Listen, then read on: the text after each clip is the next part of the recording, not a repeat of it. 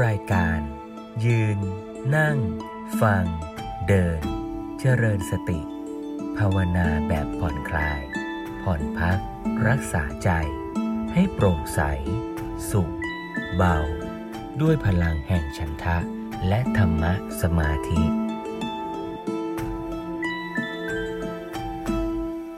กิจกรรมยืนนั่งฟังเดินเจริญสติ ตั้งแต่ต้นปีมาเนี่ยก็พูดเรื่องวิปัสสนานี่ นะโดยนำเอาเสียงบรรมบรรยายของครูบาอาจารย์หลาย ๆ ท่าน มาผัดเปลี่ยนหมุนเวียนบอกเล่า ให้เราได้เข้าใจแนวทาง เข้าใจหลักการ บางส่วนก็ได้ทราบถึงอุปสรรคปัญหาที่อาจจะเกิดขึ้น เพื่อให้เราได้สามารถปฏิบัติได้ถูกทางนะเรียกว่าให้เห็นแผนที่ว่าการปฏิบัตินั้นเนี่ยทิศทางที่เราจะเดินไปเป็นยังไง เราก็จะได้พอตรวจสอบกับตัวเองได้ว่า การปฏิบัติที่เราทำอยู่นั้นเนี่ยนะถูกทางหรือไม่ หรือว่าถ้าเรารู้ล่วงหน้าว่าเดินไปตรงนี้นะ จะเจอน้ำจะเจอหุบเหว เราก็จะได้ระมัดระวังได้ แต่ถึงอย่างไรก็ตามการรู้แผนที่นี่ก็ไม่เท่ากับการออกเดินนะโยมนะ เพราะฉะนั้นถ้าเรารู้แผนที่ต่อให้เชี่ยวชาญชำนาญแผนที่ขนาดไหน แต่ถ้าเราไม่ได้ออกเดินทาง ก็ไม่มีทางไปถึงที่หมายนะโยมเนาะ แล้วเมื่อเดินก็อย่าไปคิดว่า โอ้นี่ฉันออกเดินแล้วนี่นะ เหนื่อยแล้วนะทำไมยังไม่ถึงเสียที ถ้าเราเดินถูกทิศถูกทางเนี่ย มันก็ใกล้เป้าหมายเข้าไปทีละน้อยทีละน้อยนั่นแหละโยมนะอย่าไปท้ออย่าไปถอยก็แล้วกันท้อก็ยังดีถอยนี่แย่เลยนะถ้าถอยนี่ก็แสดงว่ายิ่งห่างเป้าไปเรื่อยเรื่อยเรื่อยนะเพราะฉะนั้นก็ต้องให้กำลังใจตัวเองนะแล้วก็เสริมความรู้ความเข้าใจ เพื่อจะได้ลงมือปฏิบัติ วันนี้นี่ก็จะหยิบเอาเสียงธรรมบรรยาย มาให้ฟังร่วมกันอีกวาระหนึ่ง คราวนี้ก็เลือกหยิบเอาในส่วนของหนังสือประทีปสองธรรม ซึ่งน่าจะเป็นตอนสุดท้ายแล้วนะหลังจากนี้ก็จะเป็นธรรมบรรยายของครูบาอาจารย์ท่านอื่นๆต่อไป ก็จะหยิบบทเรื่องประทีปสองธรรมเลยนะซึ่งจริงๆก็จะอยู่ ในหนังสือเป็นบทที่เหมือนพูดภาพรวมให้เห็นทั้งหมดเลยนะก็เหมือนเป็นการฟังสรุป สาระสำคัญในการที่เราได้พูดคุยเรื่องของการที่จะเข้าใจปริมัตปรมัตแยกกับบัญญัติ แล้วก็รู้ว่าการเจริญวิปัสสนาคืออะไร เพื่อที่จะได้มีสติ รู้เท่าทันอารมณ์ที่เป็นปรมัตที่ปรากฏในปัจจุบัน ตามความเป็นจริง แล้วก็นำไปสู่การลงมือปฏิบัติจริง ๆ ด้วยกัน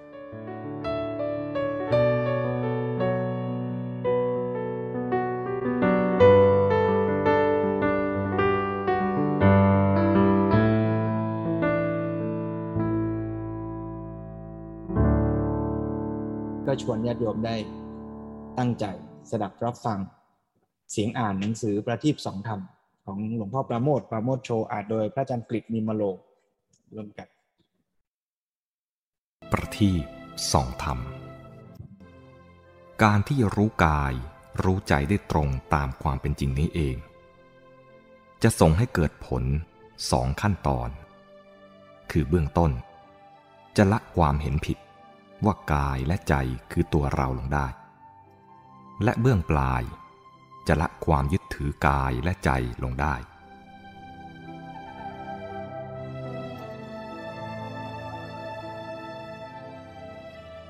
บทที่หนึ่งประทีปสองธรรมหนึ่งจุดหมายสูงสุดทางพระพุทธศาสนา จุดหมายสูงสุดของการปฏิบัติธรรมในทางพระพุทธศาสนา คือความพ้นทุกข์สิ้นเชิง หรือนิพพาน ซึ่งมีอยู่สองประเภท คือ 1. ความพ้นทุกข์ทางจิตใจอย่างสิ้นเชิง ในขณะที่ยังมีชีวิตอยู่ เพราะสิ้นกิเลสตัณหา นั่นคือสัอุปาทิเสสนิพาน หรือกิเลสปรินิพาน หรือจะเรียกว่าวิราคะธรรมก็ได้ คงเหลือแต่ความทุกข์ทางร่างกายซึ่งปฏิเสธไม่ได้ เพราะได้เกิดมามีร่างกายเสียแล้ว และสองความพ้นทุกสิ้นเชิงเมื่อสิ้นขัน หรือที่เรียกว่า อนุปาทิเสสนิพาน หรือขันธปรินิพาน หรือจะเรียกว่า วิสังขารธรรมก็ได้ คือหมดรูปนาม หรือหมดกาย หมดใจ อันเป็นกองทุกข์ที่เหลืออยู่ หลังจากกิเลสปรินิพาน พร้อมทั้งไม่มีขันเกิดขึ้นใหม่ ให้ต้องเป็นทุกข์อีกในภพต่อไป แม้นิพพานจะมีสองประเภท แต่ถ้าทำประเภทแรกให้แจ้ง โดยกระจัดตัณหาอันเป็นเหตุให้เกิดความทุกข์ทางจิตใจให้หมดสิ้นไป ในปัจจุบันได้แล้ว นิพพานประเภทที่สองก็จะตามมาเอง เพราะเมื่อสิ้นตัณหาผู้สร้างภพความเกิดใหม่ก็มีอีกไม่ได้ 2. ทำอย่างไรจึงจะรู้แจ้งนิพพานได้ การบรรลุถึง หรือการประจักษ์ถึงกิเลสปรินิพาน หรือความพ้นทุกข์เพราะสิ้นกิเลสตัณหา จะเกิดขึ้นได้เมื่อสามารถกระจัดตัณหา หรือความทยานอยากในจิตใจ อันเป็นเหตุให้เกิดทุกข์ลงได้ เพราะนิพพานชนิดนี้ก็คือความดับสนิทของตัณหา วิธีที่จะกระจัดความทยานอยากในจิตใจลงได้ มีอยู่ทางเดียว คือการเจริญอริยมรรคมีองค์ 8 ประการ หรือการเจริญวิปัสสนา คือการมีสติสัมปชัญญะ ตามรู้กายตามรู้ใจนั่นเอง โดยมีสติ คือมีสัมมาสติ ตามรู้ทุกข์คือตามรู้กายตามรู้ใจอยู่เนืองๆคือมีสัมมาวายามะ ตามแนวทางที่พระพุทธเจ้าทรงสอนไว้ คือมีสัมมาทิฏฐิ ในภาคปริยัติธรรม ด้วยจิตที่ตั้งมั่นคือมีสัมมาสมาธิ ไม่นานก็จะเกิดความรู้ความเข้าใจที่ถูกต้องเกี่ยวกับสภาวธรรมว่า กายและใจ หรือรูปนามเป็นทุกจริง แต่ไม่ใช่ตัวเรา นั่นคือมีสัมมาทิฏฐิในภาคปฏิบัติ แล้วจิตซึ่งไม่ใช่เรา ก็ปล่อยวางความถือมั่นในรูปนามเสียได้ในที่สุด จิตที่ปล่อยวางรูปนามนั่นแหละ คือจิตที่พ้นทุกข์ และได้ประจักษ์ถึงนิพพาน อันเป็นสภาวะที่สงบสันติจากขันและกิเลสตัณหาทั้งปวง การตามรู้กายมีหลักการง่ายๆ คือให้มีความรู้สึกตัว แล้วตามรู้กายไปอย่างสบายๆ หากกายอยู่ในอาการอย่างไร ก็รู้ว่ารูปซึ่งไม่ใช่เราอยู่ในอาการอย่างนั้น การตามรู้ใจ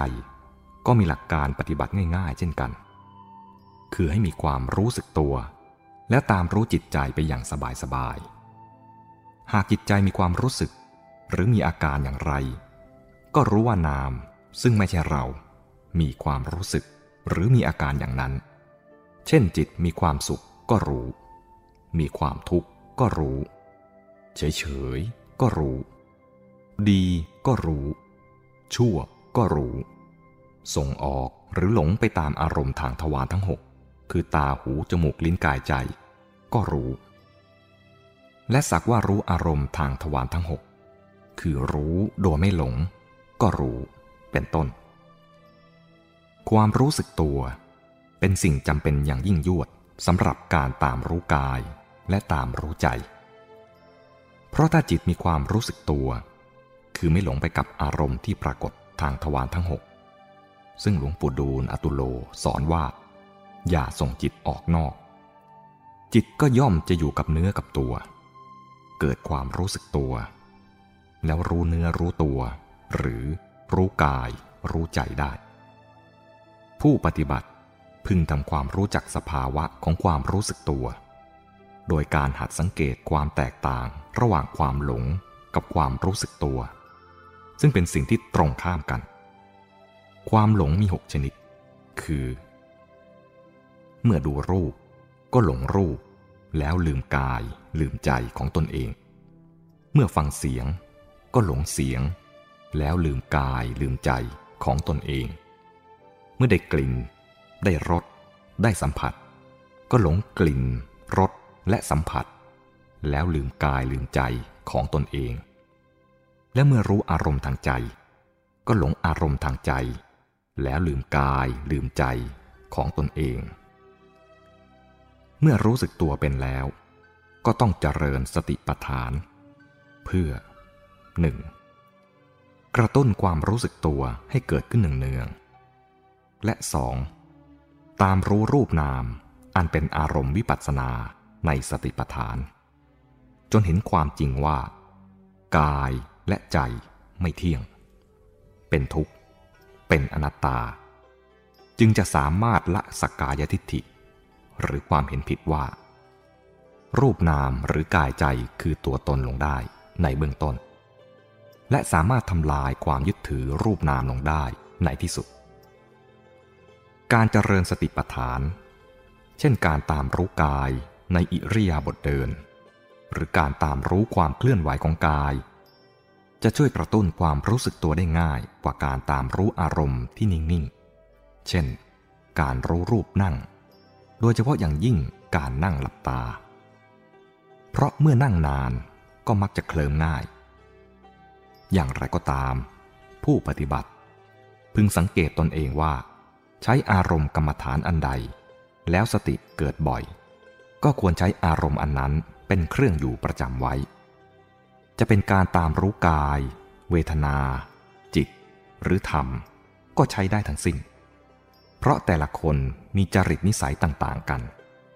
ทั้งนี้ การเจริญสติ แม้จะต้องอยู่ภายใต้หลักการอันเดียวกันที่พระพุทธเจ้าทรงสอนไว้ แต่ต่างคนก็มีทางเดินเฉพาะตัวที่ไม่ซ้ำรอยกัน เพราะทางนี้เป็นทางของผู้ไปคนเดียว ดังนั้น จึงไม่มีรูปแบบสำเร็จรูปของการปฏิบัติอย่างใดอย่างหนึ่งที่ดีที่สุด แต่มีรูปแบบที่เหมาะสมกับแต่ละบุคคลเท่านั้น เมื่อรู้สึกตัวได้แล้ว ก็ให้มันรู้สึกถึงอาการปรากฏของกายและของจิตใจอยู่หนึ่งเนือง แล้วแต่สิ่งใดจะปรากฏชัด เพราะการรู้กายก็ช่วยกระตุ้นให้รู้ใจ และการรู้ใจก็ช่วยกระตุ้นให้รู้กายได้ แต่ไม่จำเป็นจะต้องรู้แบบไม่ให้คลาดสายตา เพราะจะกลายเป็นการกำหนด เพ่งจ้อง หรือดักดูกายและใจ ด้วยอำนาจบงการของตัณหา ให้รู้ไปอย่างสบายๆ รู้บ้าง เผลอบ้างก็ยังดี ไม่ต้องอยากรู้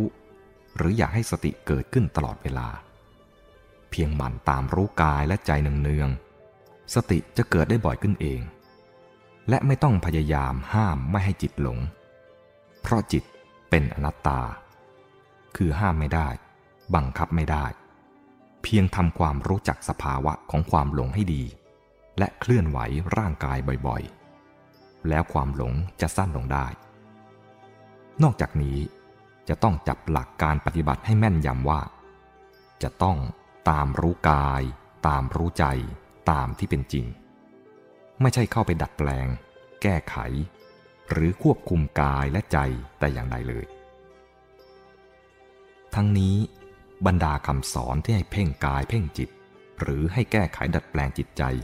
เป็นคำสอนในขั้นสมถกรรมฐานทั้งสิ้น จิตที่มีความรู้สึกตัว ย่อมไม่หลงไปตามอารมณ์ โดยเฉพาะอย่างยิ่ง ไม่หลงไปในโลกของความคิด เมื่อไม่หลงไปกับความคิด อันเป็นเรื่องของสมมุติบัญญัติ จิตก็อยู่กับความจริง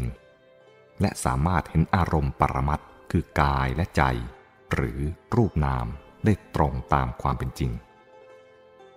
การที่รู้กายรู้ใจได้ตรงตามความเป็นจริงนี้เอง จะส่งให้เกิดผลสองขั้นตอน คือ เบื้องต้นจะละความเห็นผิดว่ากายและใจคือตัวเราลงได้ และเบื้องปลาย จะละความยึดถือกายและใจลงได้ การละความเห็นผิดว่ากายและใจคือตัวเรานั้น เกิดจากการที่ผู้ปฏิบัติตามรู้กาย ตามรู้ใจอยู่เนืองจนเห็นความจริงว่า กายและใจเป็นสิ่งที่แปรปรวน เป็นทุกข์ และบังคับไม่ได้จริง เช่นเมื่อตามรู้รูปยืน เดิน นั่ง นอน อยู่เนืองๆ ก็จะเห็นว่า รูปแต่ละชนิด ล้วนถูกความทุกข์บีบคั้น ให้รูปเก่าดับไป แล้วรูปใหม่เกิดขึ้น เช่นต้องเปลี่ยนอิริยาบถจากรูปนั่งเป็นรูปยืนและรูปเดินเป็นต้น จะบังคับให้รูปคงที่ตลอดไปไม่ได้ ส่วนความรู้สึกทางใจก็เปลี่ยนแปลงอยู่ตลอดเวลา และบังคับไม่ได้เช่นกัน สำหรับการละความยึดถือกายและใจ เป็นการปฏิบัติในเบื้องสูง วิธีปฏิบัติก็เป็นไปในทำนองเดียวกับการปฏิบัติในเบื้องต้นนั่นเอง เพียงแต่ผู้ปฏิบัติ มีสติสัมปชัญญะ หรือมีความรู้สึกตัวแก่กล้ามากขึ้น สามารถรู้สึกตัวได้อย่างถี่ยิบ โดยไม่มีเจตนาจะรู้ ในขั้นนี้จึงไม่ต้องจงใจทำอะไร เพราะจิต เขาจะทำของเขาเอง คล้ายกับผลไม้ที่รอเวลาสุกเท่านั้น ผู้ปฏิบัติจะรู้สึกเหมือนกับว่า ความรู้สึกตัวแผ่กว้างออก ในขณะที่ความหลงหดสั้นลง อนุสัยและอาสวะกิเลสทั้งหลายไม่สามารถทำงานได้ดังเดิมกำลังของกิเลสที่ห่อหุ้มปกคลุมจิต และผูกมัดจิตให้ยึดติดอยู่กับขัน คือกายและใจอันเป็นของหนัก ก็จะอ่อนกำลังลง ผู้ปฏิบัติจะรู้สึกว่า จิตใจมีน้ำหนักน้อยลงเรื่อยๆ เพราะวางภาระที่ต้องแบกหามขันไปตามลำดับ และรู้สึกว่า จิตเป็นเพียงสภาวธรรมบางอย่าง ที่ไม่สนใจจะเรียกตัวเองว่าจิตด้วยซ้ำไป ความคิดนึกปรุงแต่งจะจางลง จางลง เว้นแต่มีกิจที่ต้องคิดก็คิดปรุงไปตามหน้าที่ และเมื่อถึงจุดหนึ่ง จิตจะสลัดตัวหลุดพ้นจากอาสวะกิเลสที่ห่อหุ้มอยู่ เกิดการปล่อยวางขันหรือกายและใจ ผู้ปฏิบัติจะรู้สึกได้ว่า จิตกับสภาพแวดล้อมเป็นสิ่งที่ว่างและปราศจากน้ำหนักเช่นเดียวกัน คือทำภายในได้แก่จิตใจซึ่งปราศจากเปลือกหุ้มคืออาสวะกิเลส ก็ว่างไร้ขอบเขตแผ่กว้างผ่านทวารตา หู จมูก ลิ้น และกาย รวมเข้าถึงความว่างของธรรมภายนอก เป็นสิ่งเดียวรวดเสมอกัน จิตจึงไม่มีการหลงหรือไหลไปมา และเป็นจิตที่ไม่ทำกรรมอีกต่อไป อันหนึ่ง จิตที่ปล่อยวางขัน ก็คือจิตที่พ้นทุกข์ เพราะอุปาทานขันนั่นแหละ คือตัวทุกข์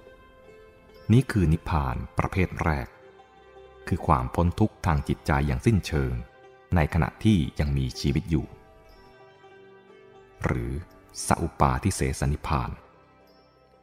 การปฏิบัติธรรมเพื่อความพ้นทุกข์ มีแนวทางปฏิบัติหลักๆ อยู่เพียงเท่านี้ ไม่ต้องทำอะไรมากหรอก เพียงแต่รู้สึกตัวเนืองๆแล้วตามรู้กาย ตามรู้ใจไปตามความเป็นจริง ซึ่งตรงตามที่พระพุทธเจ้าทรงสอนไว้ทำได้อย่างนี้ จิตจะพัฒนาไปสู่ความพ้นทุกข์ได้เอง 3. เมื่อรู้แจ้งนิพพานแล้ว จิตใจเป็นอย่างไร เมื่อรู้แจ้งสัพปาทิเสสนิพพาน หรือนิพพานประเภทที่เป็นความพ้นทุกข์ทางจิตใจอย่างสิ้นเชิง ในขณะที่ยังมีชีวิตอยู่แล้วนั้น จิตที่ทำหน้าที่รู้อารมณ์ทางตา หู จมูก ลิ้น และกาย ก็ยังคงทำงานไปตามปกติ และอารมณ์ที่รู้ก็มีทั้งอารมณ์ที่ดีและเลว ด้วยอำนาจของกุศลวิบากและอกุศลวิบากเหมือนกับผู้อื่นเช่นกัน จิตที่ทำหน้าที่การงานทางใจ ก็ยังคงทำหน้าที่ไปตามปกติ มีแปลกอยู่อย่างเดียว คือจิตชนิดที่เป็นมหากุศลจิต และอกุศลจิตจะหมดสิ้นไป เหลือแต่จิตที่สักว่ารู้อารมณ์ทางใจ มีสภาพหมดภาระ โปร่ง โล่ง ไร้ขอบเขต สามารถมองเห็นความว่างจากความเป็นตัวตนและทุกข์ซึ่งแทรกอยู่ในสรรพสิ่ง เป็นหนึ่ง สงบ เบิกบาน ไม่ส่งสายไปมา จิตนี้เกิดดับ แต่ไม่มีทุกข์ เพราะไม่ได้เกาะเกี่ยวกับขัน คือรูปนามหรือกายและใจ เหมือนหลุดล่อนออกจากเปลือกคือขัน เหมือนอยู่ต่างระดับกับขัน แต่ก็ไม่ได้แยกชั้นเป็นสองส่วน ระหว่างจิตผู้รู้กับสิ่งที่ถูกรู้ เพราะไม่ได้กำหนดหมาย จิตไม่ได้ยึดเกาะอยู่กับกายและใจอันเป็นกองทุกข์รวมทั้งไม่ยึดเกาะกับสิ่งอื่นๆ เช่นความว่างด้วย แต่จิตนี้ก็ไม่ปฏิเสธขัน คงปล่อยขันคือกายและใจคืนให้เป็นสมบัติของโลกไป แล้วแต่ขันเขาจะเป็นไปตามเหตุตามปัจจัย แต่จิตนี้ก็อาศัยขันและรักษาขันเหมือนการรักษาของที่ยืมผู้อื่นมาใช้ เพื่อใช้ขันทำประโยชน์ไปตามกระแสของความเมตตากรุณา อันเป็นความเคยชินที่มีเหลืออยู่ อันหนึ่ง จิตนี้ไม่มีกิเลส เพราะกิเลสเข้าไม่ถึงจิตนี้ จิตไม่ใช่นิพพาน และนิพพานก็ไม่ใช่จิต ต่างก็เป็นธรรมคนละประเภทกัน คือจิตเป็นธรรมชาติที่รู้อารมณ์ และนิพพาน เป็นอารมณ์อย่างหนึ่งที่จิตไปรู้เข้า เป็นสภาพที่ว่าง บริสุทธิ์ เต็มบริบูรณ์ ปราศจากความปรุงแต่ง ปราศจากกิเลส และที่สำคัญคือ ปราศจากทุกข์ คือปราศจากขันหรือรูปนามใด ๆ ด้วย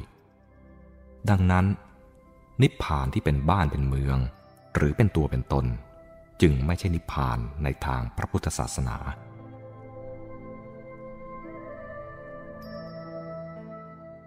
หมายเหตุ เรื่องราวในประทีปสองธรรมนี้ ผู้เขียนได้ยินครูบาอาจารย์เล่าให้ฟัง ตัวผู้เขียนเองไม่มีความรู้ความสามารถใด ๆ ดังนั้นท่านใดอ่านหนังสือเรื่องนี้แล้วสนใจใคร่ปฏิบัติ ก็ขอให้แสวงหาครูบาอาจารย์ที่ดีเอาเองเถิด อันหนึ่ง หากอ่านบทความเรื่องประทีปสองธรรม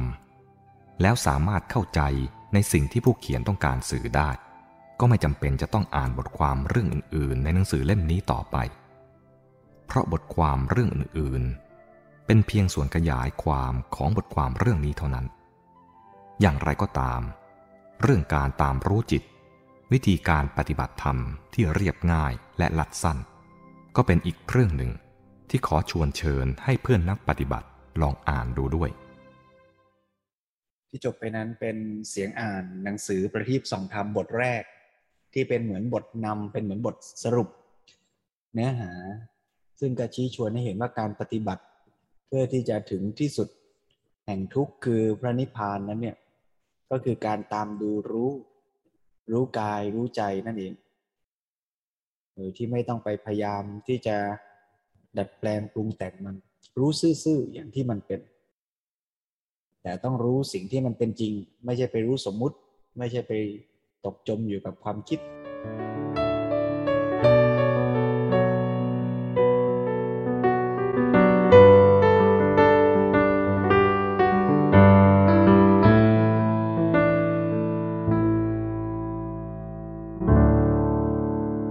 ระบวนการตามธรรมชาติ ก็คือเมื่อบุคคลเจริญสติ สติที่เป็นคนละอันกับปัญญานะ แต่สติเป็นฐาน เมื่อมีสติกำหนดรู้รูปนาม ก็จะเกิดความเข้าใจ อ๋อ รูปนามเป็นอย่างนี้ ไอตัวเข้าใจก็คือปัญญา เมื่อความเข้าใจชัดขึ้น ชัดขึ้น ชัดขึ้น ปัญญาก็มีกำลังมากขึ้น เหมือนเราสังเกตเห็นนกที่มันบินเนี่ย เห็นแป๊บหนึ่งก็รู้ว่านก แต่สังเกตไปก็จะเห็นรายละเอียดรู้ความจริงของนกตัวนั้นชัดขึ้นละเอียดขึ้นนะโดยไม่ใช่คิดเอา แต่มันเกิดจากการสังเกตแล้วก็อ๋อมันเป็นอย่างนี้ เมื่อเราสังเกตเห็นว่าเป็นอย่างนี้เนี่ยปัญญาก็รู้ชัดรู้เข้าใจมากขึ้น ยิ่งรู้ชัดเท่าไหร่ท่าทีที่เราจะกระทำต่อสิ่งนั้นมันก็จะตรงตามความเป็นจริงได้มากขึ้น ถ้าเราคิดเอาเอง นึกทึกทักเอาเองว่าโอ้นกตัวนี้มันคงชอบกินกล้วยละมั้งนกตัวนี้มันคงเป็นอย่างนี้ละมั้งเป็นอย่างนั้นละมั้งเราก็จะทำต่อมันตามที่เราคิดว่ามันเป็นละมั้งละมั้งนั่นแหละแต่ถ้าเมื่อไหร่เราสังเกตเห็นว่าจริงเออจริงๆมันไม่ได้กินกล้วยนะ มันแค่คาบกล้วยไปเอาทำรังหรืออะไรสมมติเนี่ยนะเราก็จะค่อย ๆ รู้จักความจริงของสิ่งนั้น รูปนามก็อย่างนั้นเมื่อเราปฏิบัติไปปฏิบัติไปเนี่ยเราก็จะเข้าใจความจริงของรูปนามชัดขึ้น อ้ที่เราเคยไปเผลอยึดติด ไปเผลออยากให้รูปนามเป็นอย่างใจ ไปเผลอคิดว่ารูปนามต้องอยู่กับเรา จีรังยั่งยืน มันก็จะค่อยๆคิดใหม่ เข้าใจใหม่สัมมาทิฏฐิเกิดขึ้นสัมมาสังกัปปะที่จะดำริคิดทำอะไรต่อสิ่งนั้นก็จะเป็นไปในทางที่สอดคล้องต้องกันกับความจริงตามธรรมชาติมากขึ้นมากขึ้น จนกำลังของปัญญาก็ตามกำลังของคุณธรรมทั้งปวงในโพธิปักคียธรรมกำลังทั้งปวงในองค์มรรคก็มีกำลังฝ่ายดีเนี่ยมากขึ้นมากขึ้นมากขึ้น จนพรั่งพร้อม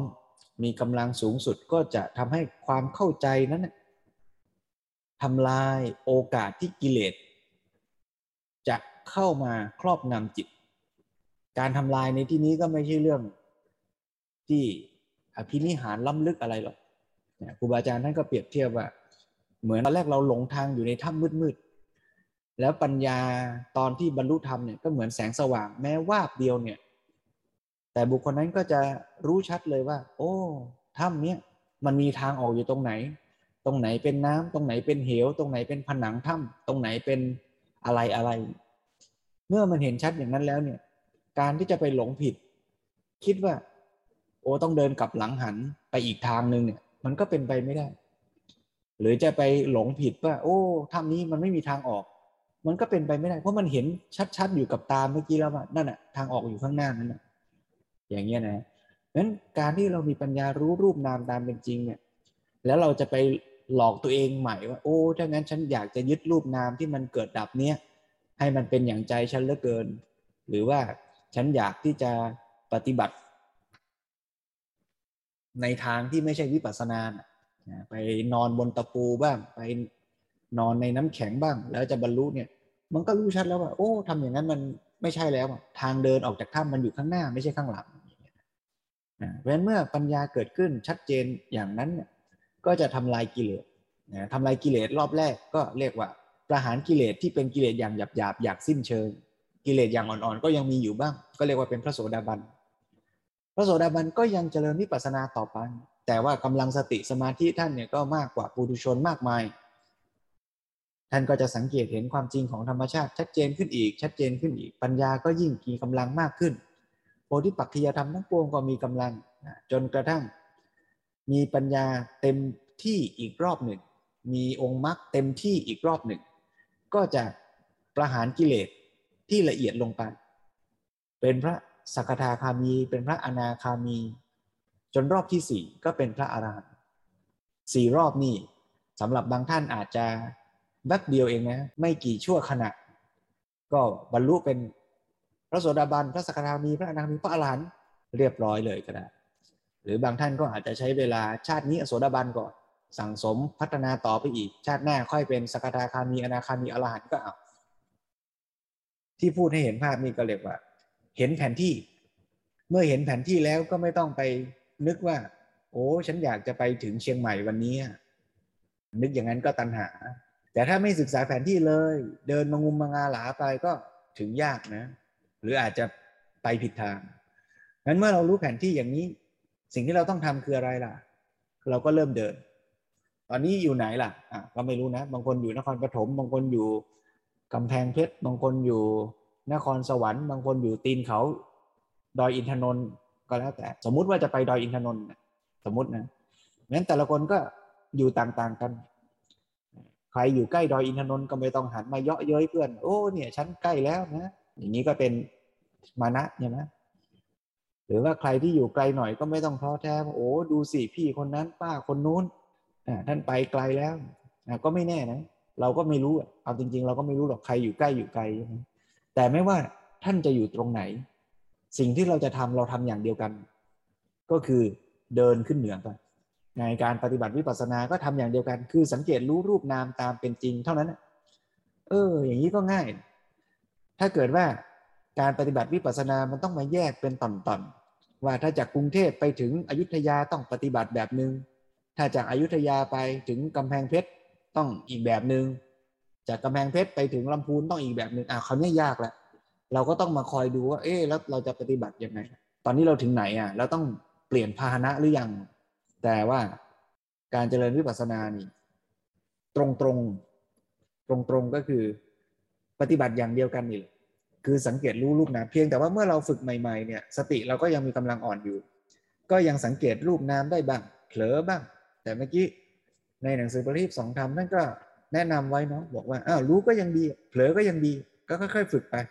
ฝึกรู้ว่าเผลอ แล้วพอฝึกไปเรื่อยๆกำลังสติมากขึ้น ระยะการเผลอก็จะน้อยลง การที่จะจดจอ่อรู้อารมณ์ที่เป็นปรมัตก็จะค่อยๆ ต่อเนื่อง แล้วก็เห็นความจริงชัดขึ้นชัดขึ้น การปฏิบัติก็มีอยู่เท่านี้เพียงแต่ว่าความชัดมันจะชัดขึ้น ความต่อเนื่องมันก็จะมากขึ้น สิ่งที่เราต้องทำก็คือฝึกละโยม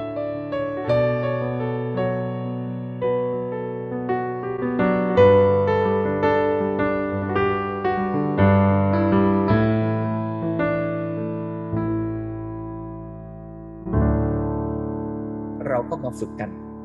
สักหน่อยดีกว่า ฉลองที่เรายังมีชีวิตอยู่ มีโอกาสมาปฏิบัติก็ปฏิบัติให้เต็มที่ ฉลองให้กับการมีชีวิตเกิดมาเป็นมนุษย์ เกิดมาได้พบพระพุทธศาสนาได้รู้แผนที่ไม่ต้องหลงทางที่เหลือก็คือ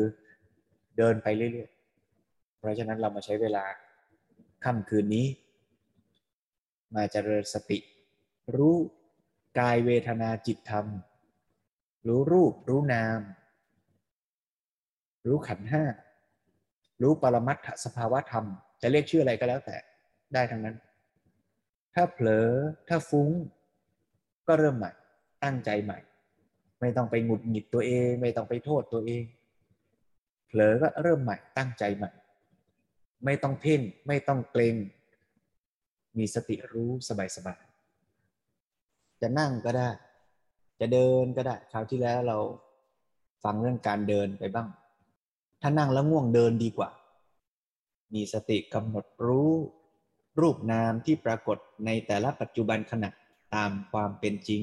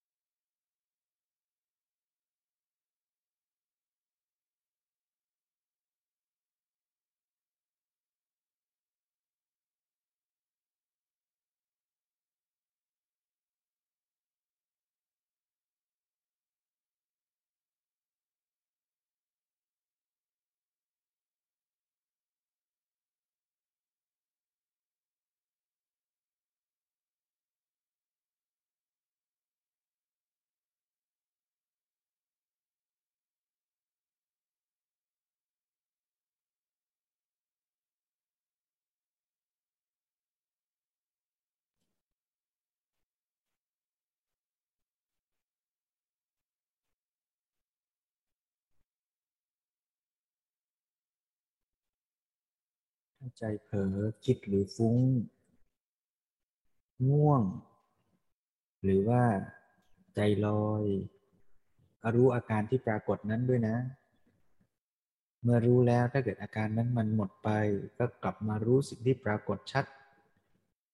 จะเป็นเสียง จะเป็นความตึงหย่อน การกระทบไหวๆสำหรับผู้ที่ ถนัดที่จะสังเกต อาการอย่างใดอย่างหนึ่งชัด ก็อาจจะเริ่มจากอาการนั้นก็ได้ จะสังเกตกายชัดก่อน เมื่อกายชัดดีเดี๋ยวก็จะรู้อย่างอื่นไปด้วยเหมือนอย่างพระอาจารย์มนพพูดคราวก่อนว่าเริ่มจากการดูเท้า เวลาเดินก็ดูเท้า พอเดินไปเดินไปสติดีขึ้นก็รู้ทั่วทั่ วว่าเราเริ่มฝึกอาจจะสังเกตที่จุดใดจุดหนึ่งก็เอา บางคนสังเกตท้องพองยุบ บางคนสังเกตลมกระทบปลายจมูก แต่เป้าหมายไม่ใช่อยู่ที่การกำหนดเพ่งจ้อง แต่ให้สติมีอาการรู้สิ่งที่เป็นปัจจุบัน รูปนามที่เป็นปัจจุบันตามความเป็นจริง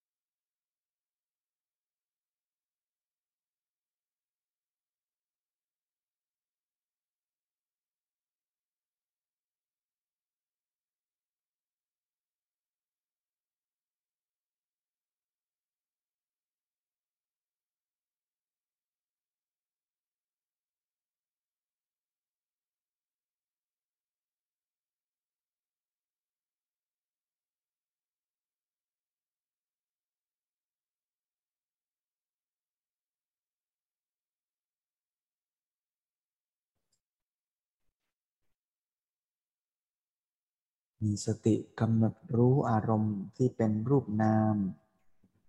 ในปัจจุบัน บางขณะผู้ปฏิบัติก็อาจจะเผลอไปอยู่กับความคิด อยู่กับเรื่องราวที่เรามโนขึ้นคิดขึ้น บางเรื่องก็พอใจมาก หงุดหงิดมาก ก็ยกกลับมาคิด แล้วใจเราก็จมไปกับเรื่องราวนั้นชั่วขณะหนึ่ง เมื่อเรารู้ตัวขึ้น มีสติรู้ว่ากำลังคิด ปัญญามันก็ประกอบเข้ามาด้วยว่า โอ้ ที่เราคิดนั้นมันไม่ใช่การเจริญวิปัสสนาแล้ว เมื่อปัญญามันทำงานอย่างนี้จิตมันก็ปล่อยวางจากอารมณ์นั้น แล้วก็มาใส่ใจอยู่กับรูปนามต่อไปก็ได้ หรือบางคราว ไอ้จิตที่อยากจะคิดเรื่องนั้นมันมีกำลังมาก แม้มีสติมีปัญญารู้ว่ามันไม่ใช่เรื่องสำหรับการเจริญวิปัสสนาแต่ใจมันก็ยังอยากจะคิด ใจมันก็จะคิดต่อไป ผู้ปฏิบัติก็กำหนดรู้ว่าคิดแล้วมันหยุดคิดก็รู้ว่าหยุดคิด คิดแล้วมันคิดต่อสักพักก็รู้ตัวใหม่ว่าเรายังคิดอยู่ ก็รู้ว่าเรากำลังคิดอยู่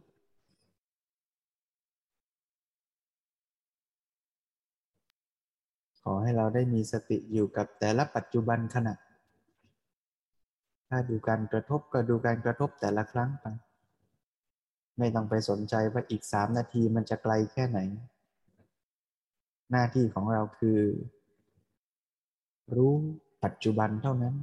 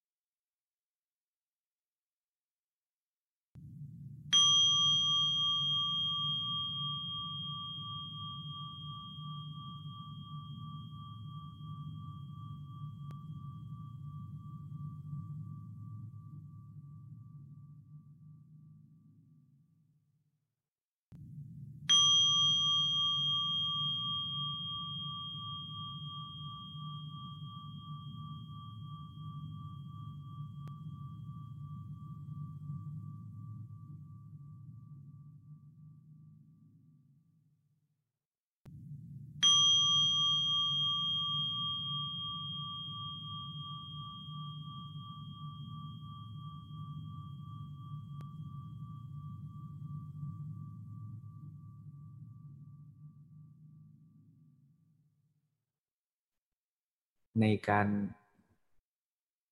กำหนดมีสติรู้รูปนามไปเรื่อย